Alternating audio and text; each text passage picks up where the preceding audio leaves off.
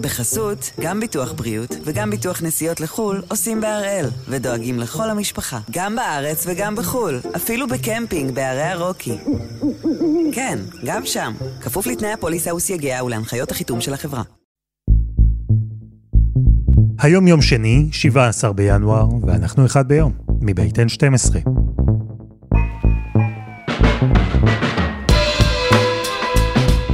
אני אלעד שמחיוף, ואנחנו כאן כדי להבין טוב יותר מה קורה סביבנו.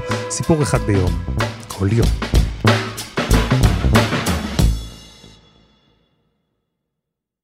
אני חושב שאפשר לומר בלי לטעות שהפגישה הכי חשובה שנערכה אתמול בנושא משפטי בישראל לא קרתה בבית משפט או במשרדי הפרקליטות. ובאותה מידה אני חושב שאפשר לומר בלי לטעות שהפגישה הכי חשובה שנערכה אתמול בנושא פוליטי בישראל לא קרתה בכנסת או בישיבת הממשלה. כי הפגישה החשובה הזו, המשפטית, הפוליטית, היא חשובה גם מבחינות נוספות, היא קרתה ברמת גן, בבית של עורך הדין בועז בן צור, הסנגור של בנימין נתניהו.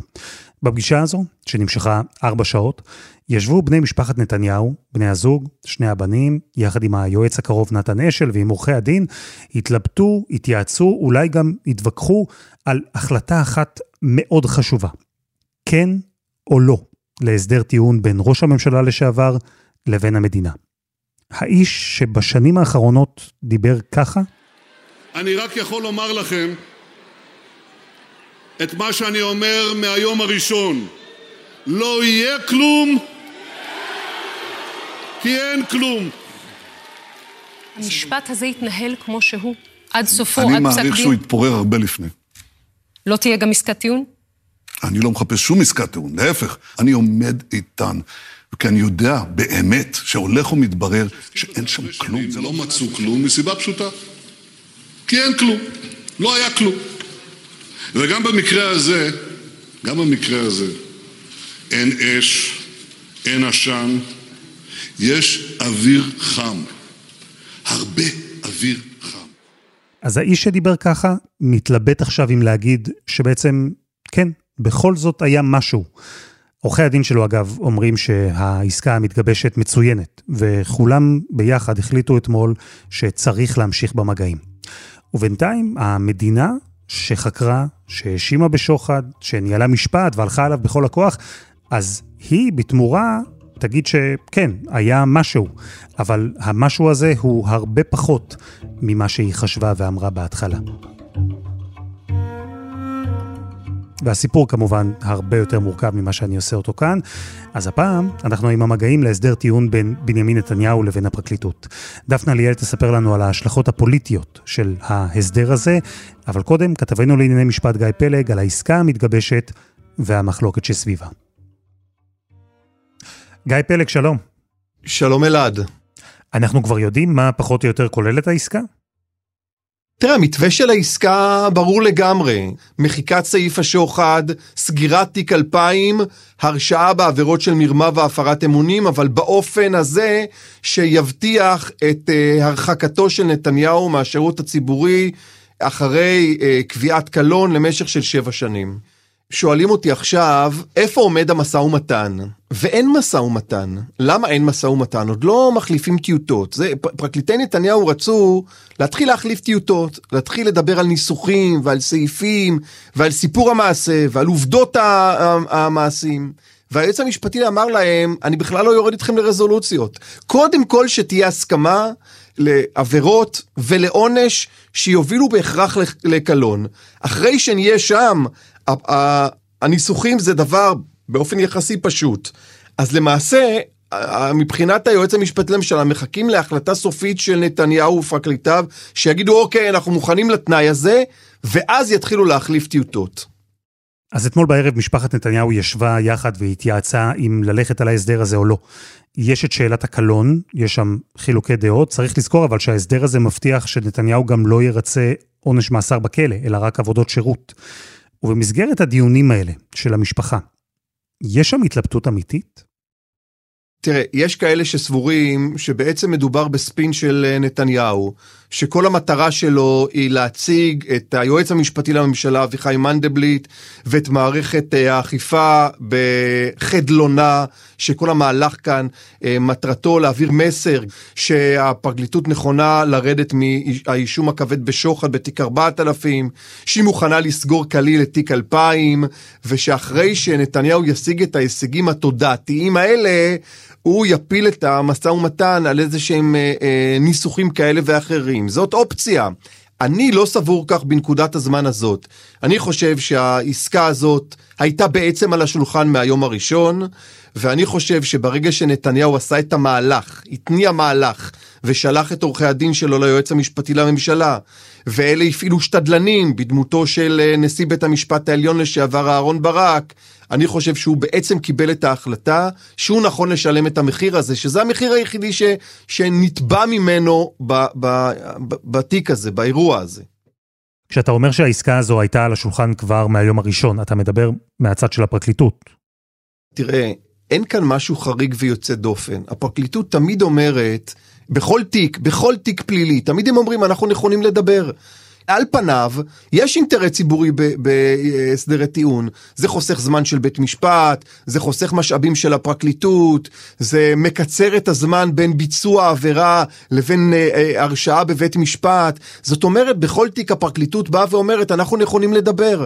ואנחנו גם נכונים ללכת לקראת הנאשם באיזשהו אופן, אם הוא נכון להודות ולקחת אחריות. זה קיים בכל תיק. עכשיו במקרה הזה, כבר בתחילת החקירה, עוד לפני הכתב אישום, עוד לפני הודעת השימוע, היו שפרסמו שפרקליטו של נתניהו, הפרקליט המנוח, דוקטור יעקב ויינרוט, זכרו לברכה, אמר לנתניהו, בוא, בוא נהרוג את זה כשזה קטן. בוא, תודה, אני מדבר על, על תחילת החקירות של תיק אלף. בוא, תודה, תיקח על עצמך קלון, תפרוש מהחיים הציבוריים, קצר תהליכים. והוא לא לקח. ונתניהו לא היה נכון אז. אז מה השתנה עכשיו? מה שאני חושב שקרה, זה כל זמן שנתניהו חשב שיש לו אופציה לחמוק מענישה משמעותית בתיק הזה באמצעות החלפת יועץ משפטי לממשלה, באמצעות אה, אולי החלפת שופטים של בית המשפט העליון, באמצעות חוק אה, צרפתי, באמצעות כל מיני טריקים מטריקים שונים, אז אה, הוא, הוא הלך בכיוון הזה.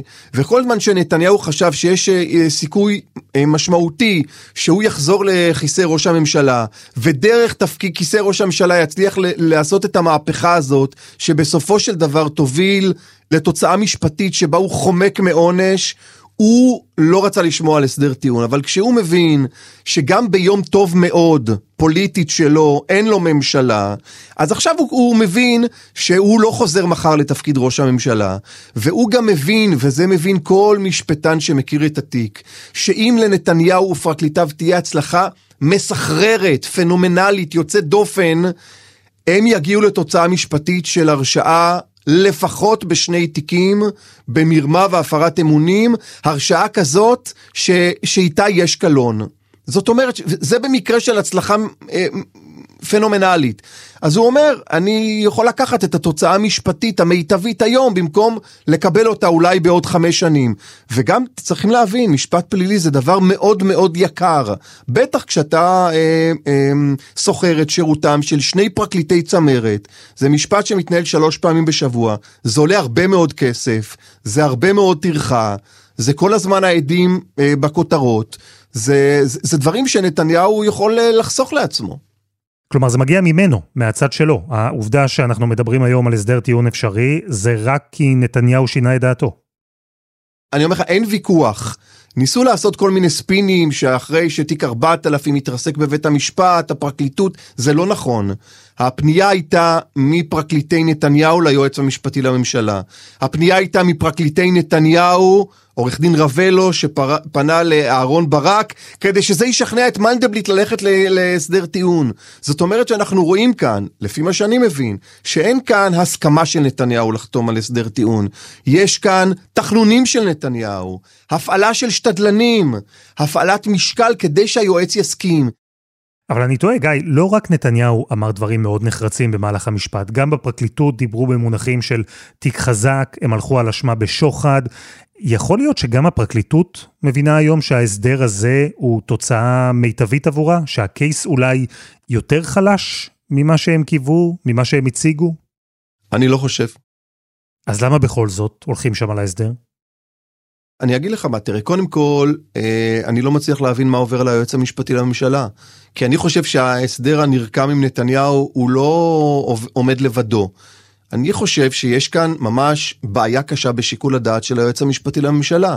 כי בסוף יש תיק של השר לשעבר חיים כץ, שהיועץ המשפטי בא לוועדת הכנסת ואמר צריכים להסיר את החסינות של uh, השר כץ, כי יש כאן עבירה חמורה מאוד של מרמה והפרת אמונים על סף שוחד.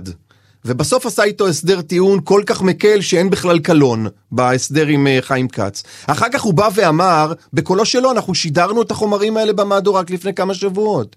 שאומנם התיק הענק נגד אריה דרעי, תיק השוחד, לא נותר ממנו אפילו עכברון, אבל על הדרך מצאו עבירות מס משמעותיות, והיועץ אמר בקולו שלו, אנחנו שידרנו את הקול שלו, שבו הוא אומר שיש סיכוי סביר להרשעה.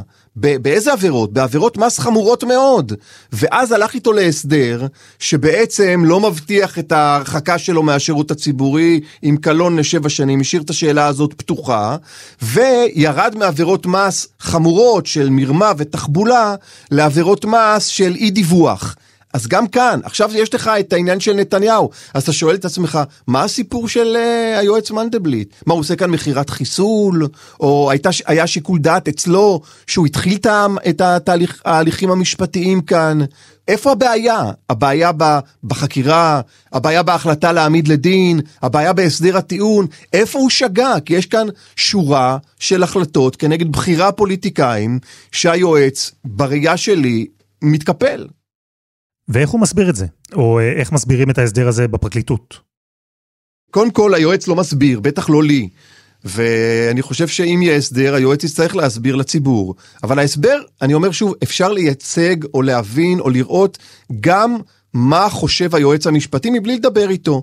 משום שהיועץ המשפטי, שוב, בהקלטה שאנחנו שידרנו או פרסמנו, היועץ עצמו סבור והוא אומר, אני לא הערכתי, ואני לא העליתי על דעתי, ואני לא חזיתי שנתניהו יהיה כל כך מסוכן בבואו, בניסיונו לחמוק מענישה, שהוא יהיה כל כך מסוכן לדמוקרטיה הישראלית, והוא יהיה נכון לעשות צעדים כל כך אלימים ומסוכנים כדי לחמוק מעונש. אז אני סבור שהיועץ המשפטי לממשלה ודאי אומר לעצמו, יש כאן פוליטיקאי מושחת, פוליטיקאי מסוכן למדינה.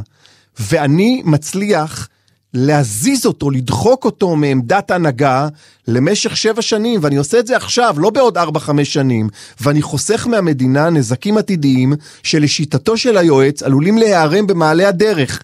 אני חושב שהוא טועה, אבל אני לא יכול להתעלם מטענה שיש שיאמרו שהיא טענה שעושה שכל. והזכרת את זה, אבל uh, בכל זאת זה טוויסט בסיפור שאני חושב ששווה להרחיב עליו.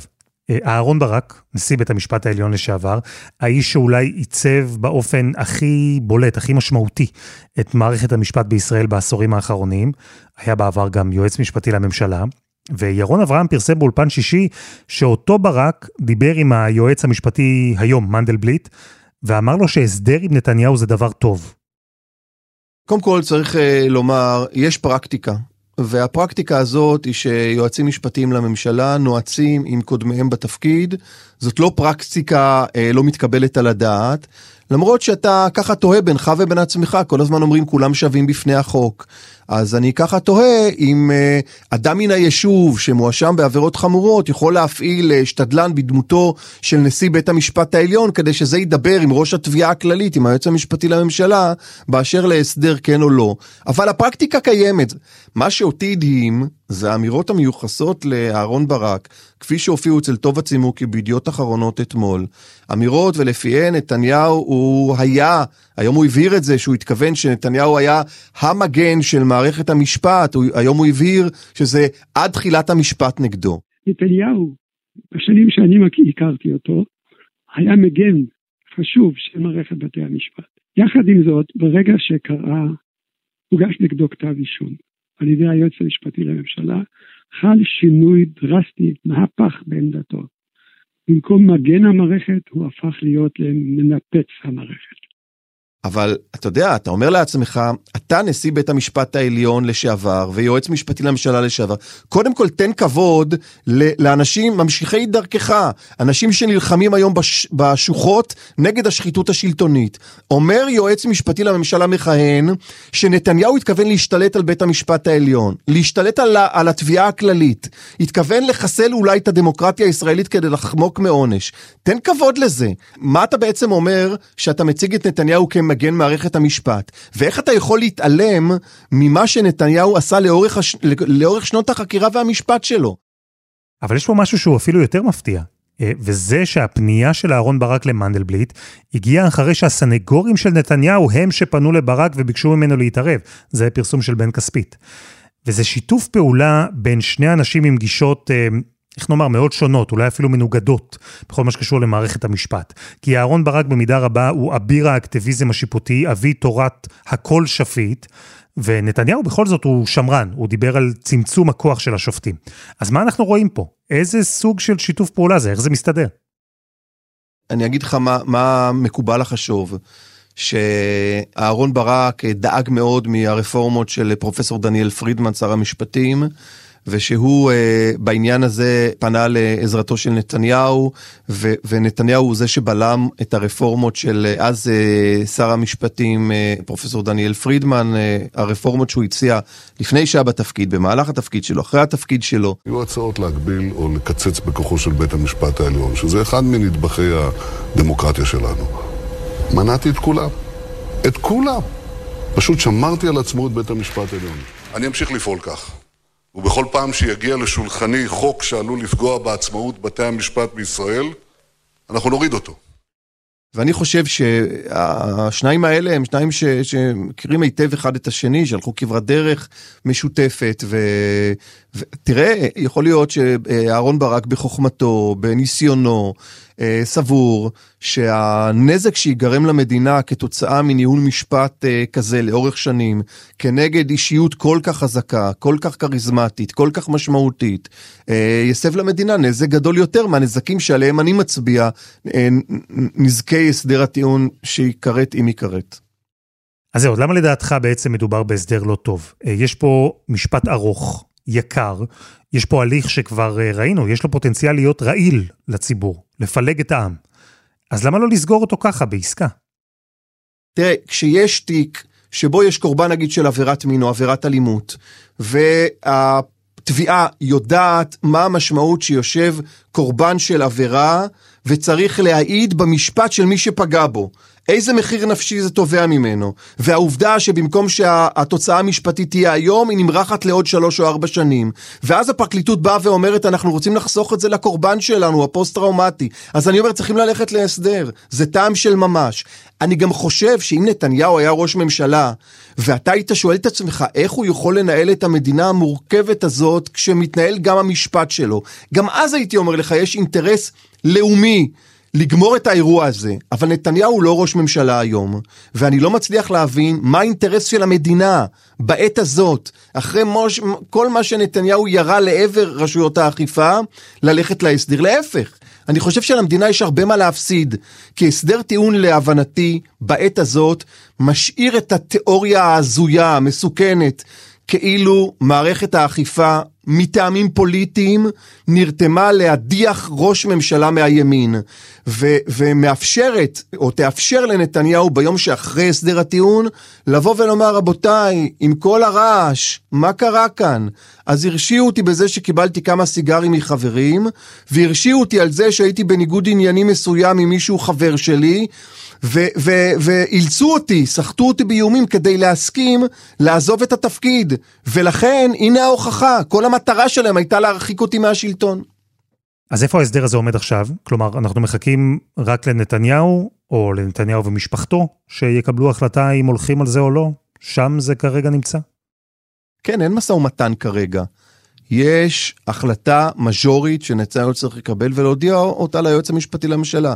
ברגע שיבואו פרקליטה ויגידו יש הסכמה, אז ירדו לו רזולוציות של החלפת טיוטות, ו, ושוב, אם זה קורה, זה עניין של ימים, משום שבסוף החודש מנדלבליט עוזב, ועל פי כל הערכות תיכנס בנעליו עורכת דין אה, גלי מיארה שהייתה בעברה פרקליטת אה, מחוז תל אביב אזרחי, זה מישהי שלא מכירה את התיקים, שלא החזיקה תיקים פליליים, לא ניהלה תיקים פליליים, והיא, כדי לצלול לתיקי נתניהו, לקבל החלטות, אולי לחתום על הסדר טיעון או לא לחתום על הסדר טיעון, זה יהיה תהליך מאוד מאוד ארוך של למידת החומר, עיבוד החומר, התייעצויות, זה, כולם מבינים שזה משחק חדש.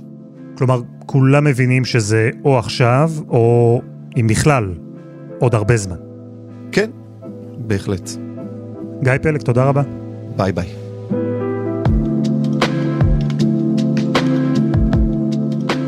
רוב הזמן נהוג לחשוב שתיקים פליליים, בטח הגדולים שבהם, נסגרים בבית משפט. מול שופט או שופטים, עם עורכי דין, עם עדים, ששם נעשה הצדק באופן הזה. אז זהו, שברוב המקרים זה לא קורה ככה. כי בישראל יותר מ-75% מההרשעות נעשות באמצעות הסדר טיעון. במשא ומתן, בעסקה. זו פרקטיקה מאוד נפוצה, מאוד מקובלת. אבל משפט נתניהו, אנחנו כבר יודעים, הוא לא עוד משפט. וגם הסדר טיעון עם נתניהו, אם יהיה, לא יהיה עוד הסדר טיעון. כי לעסקה הזו לא יהיו רק משמעויות משפטיות ואישיות, אלא גם משמעויות פוליטיות, אדירות, ממש. אבל קודם, חסות אחת, וממש מיד חוזר.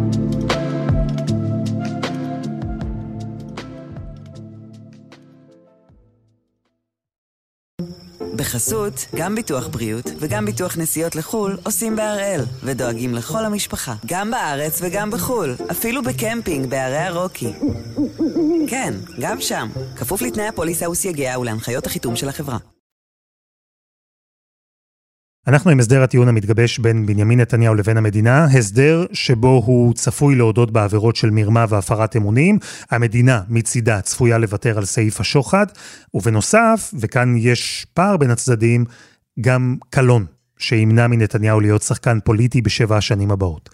וההסדר הזה, הוא כבר מכניס את המערכת הפוליטית בישראל לסערה, עוד לפני שבכלל התחיל המשא ומתן סביבו, לפני שנכתבה אות אחת בעסקה, הפוליטיקאים כבר נערכים. כתבתנו הפוליטית דפנה ליאל, שלום. שלום אלעד. איך קיבלו הפוליטיקאים את הבשורה שיש הסדר טיעון שמתגבש בין נתניהו לבין הפרקליטות?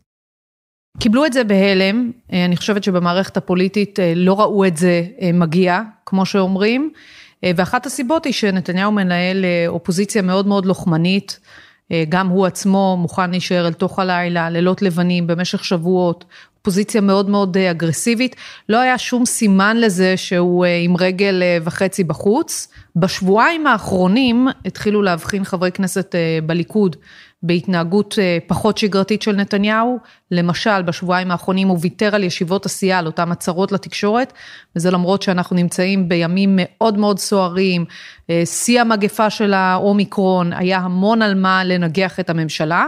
ועדיין נתניהו ויתר שוב ושוב על הבמות הציבוריות, אני כבר קיבלתי כמה איתותים מחברים בליכוד שמשהו מתרחש, אבל עד לאותה הנקודה, אף אחד לא העלה בדעתו שזה הכיוון של נתניהו. אז בואי נתחיל דווקא בקואליציה. כי זה לא לקח הרבה זמן, וכבר עם הדיווחים על הסדר טיעון אפשרי, רבים דיברו במונחים של נזק לקואליציה, על שעון חול שהולך ואוזל לממשלה. עד כדי כך שראש הממשלה בנט אפילו יצא לתקשורת ואמר שאין סיבה לדאוג. לכל הפרשנים הפוליטיים למיניהם, לצד כל הגרפים והתרחישים, תנוח דעתכם. ממשלת ישראל עובדת וממשיכה לעבוד בעבודה שקטה וטובה. ואנחנו הרי יודעים מתי יוצאים לתקשורת ואומרים שאין סיבה לדאוג. אבל דפנה, למה בעצם ההסדר הזה הוא כזו בעיה עבור הקואליציה? הסיבה היא שבממשלה יש אה, חברים מימין שמהרגע הראשון אמרו שהממשלה הזו היא לא האופציה המועדפת עליהם והם הולכים אליה בלית ברירה כי אין אה, כרגע התכנות לממשלה אחרת. ממש בימים האחרונים, לפני כמה ימים נשאלה שקד על האפשרות של ממשלה אחרת עוד לפני שהתברר שמתבשלת עסקת טיעון והיא אמרה כל ממשלה ימנית אחרת שתהיה אנחנו נעדיף אותה על הממשלה הזו. אה, היא כמובן לא לבד, יש פלג ימני בממשלה שללא ספק היה מעדיף Konstelacja, פוליטית אחרת. אני רק יכולה לומר לך, אלעד, שבמקרה, בדרך כלל העמדה של הבן אדם על עסקת הטיעון אה, מושפעת מהאינטרס הפוליטי הישיר שלו. זו הסיבה להערכתי שמרץ למשל מתנגדת התנגדות נחרצת, כי היא מבינה שמעמדה ייחלש, הוא ייחלש אפילו אם הממשלה לא תתפרק, כי לאגף הימני בממשלה כל הזמן יש שוט להלך בו אימים. לא תעבירו את החוק הזה שאנחנו רוצים, בסדר, מחר בבוקר נקים ממשלת ימין. ולכן נשאלת השאלה, האם רגע לפני הכהונה של לפיד, או אולי אפילו קודם לכן, הם ינסו לעשות אה, אה, שבצנה חדש ולהרכיב בתוך הכנסת הזו ממשלה ימנית, בלי רע"מ, בלי מרץ, ממשלה שבה הם יוכלו לממש את האג'נדה שלהם ביתר קלות, ולכן זה נחשב אירוע כל כך מסוכן מבחינת הממשלה הזו. הבנתי, כלומר ברגע שנתניהו יזוז הצידה, הדבר הזה בעצם פותח פתח לשינוי של החברים בממשלה. הליכוד אולי תיכנס פנימה, אולי יצטרפו עוד מפלגות ימין, זה ידחק הצידה או החוצה את השמאל, ובעצם את אומרת שהדבר הזה אפילו לא צריך ממש לקרות. עצם זה שפתאום תהיה את האופציה לשנות את הרכב הממשלה, זה כבר יכול להכניס את החברים השונים בקואליציה למתח שיקשה עליה לתפקד. וצריך לזכור, זו ממשלה שהמניע העיקרי להקמתה היה רק לא ביבי. ובאמת נשאלת השאלה, מה ערך של ממשלה כזו ברגע שנתניהו כבר לא יהיה במגרש? אבל דיברנו על הקואליציה, אני רוצה גם לשמוע מה קורה בליכוד. ההסדר הזה, או עצם זה שבכלל מדברים על הסדר, זה פוגע בנתניהו בתוך המפלגה? חד משמעית. חד משמעית. תשמע, כשמתחילים כבר לדבר על היורש שלך בצורה כזו, אה, שאנשים יושבים מתראיינים, יושבים באולפני טלוויזיה. והאם אתה תהיה בין אלה שיתמודדו לראשות הליכוד? לא מן הנמנע.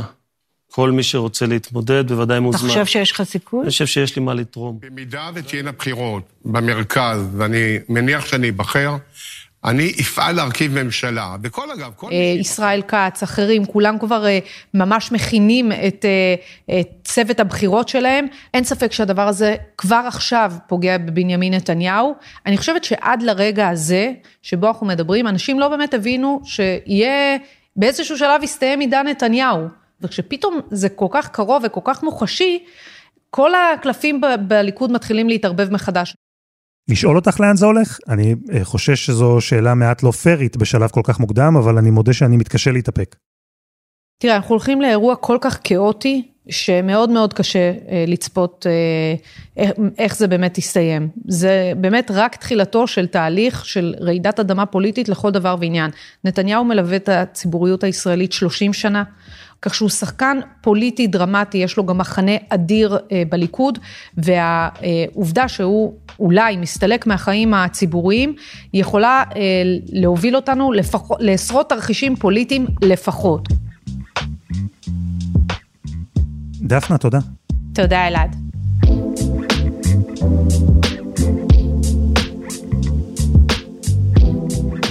וזה היה אחד ביום, של N12. דיברנו פה כבר כמה פעמים על משפט נתניהו אגב, על העדות של אילן ישועה, העד הראשון, על עד המדינה ניר חפץ והעדות שלו, והייתה גם שיחה קצת אחרת עם אמנון אברמוביץ' כשהמשפט רק נפתח.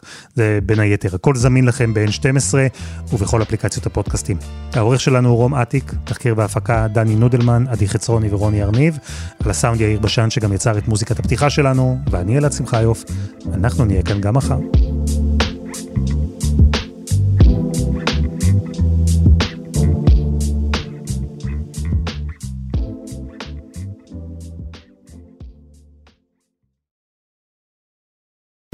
בחסות, גם ביטוח בריאות וגם ביטוח נסיעות לחו"ל עושים בהראל, ודואגים לכל המשפחה, גם בארץ וגם בחו"ל, אפילו בקמפינג בערי הרוקי.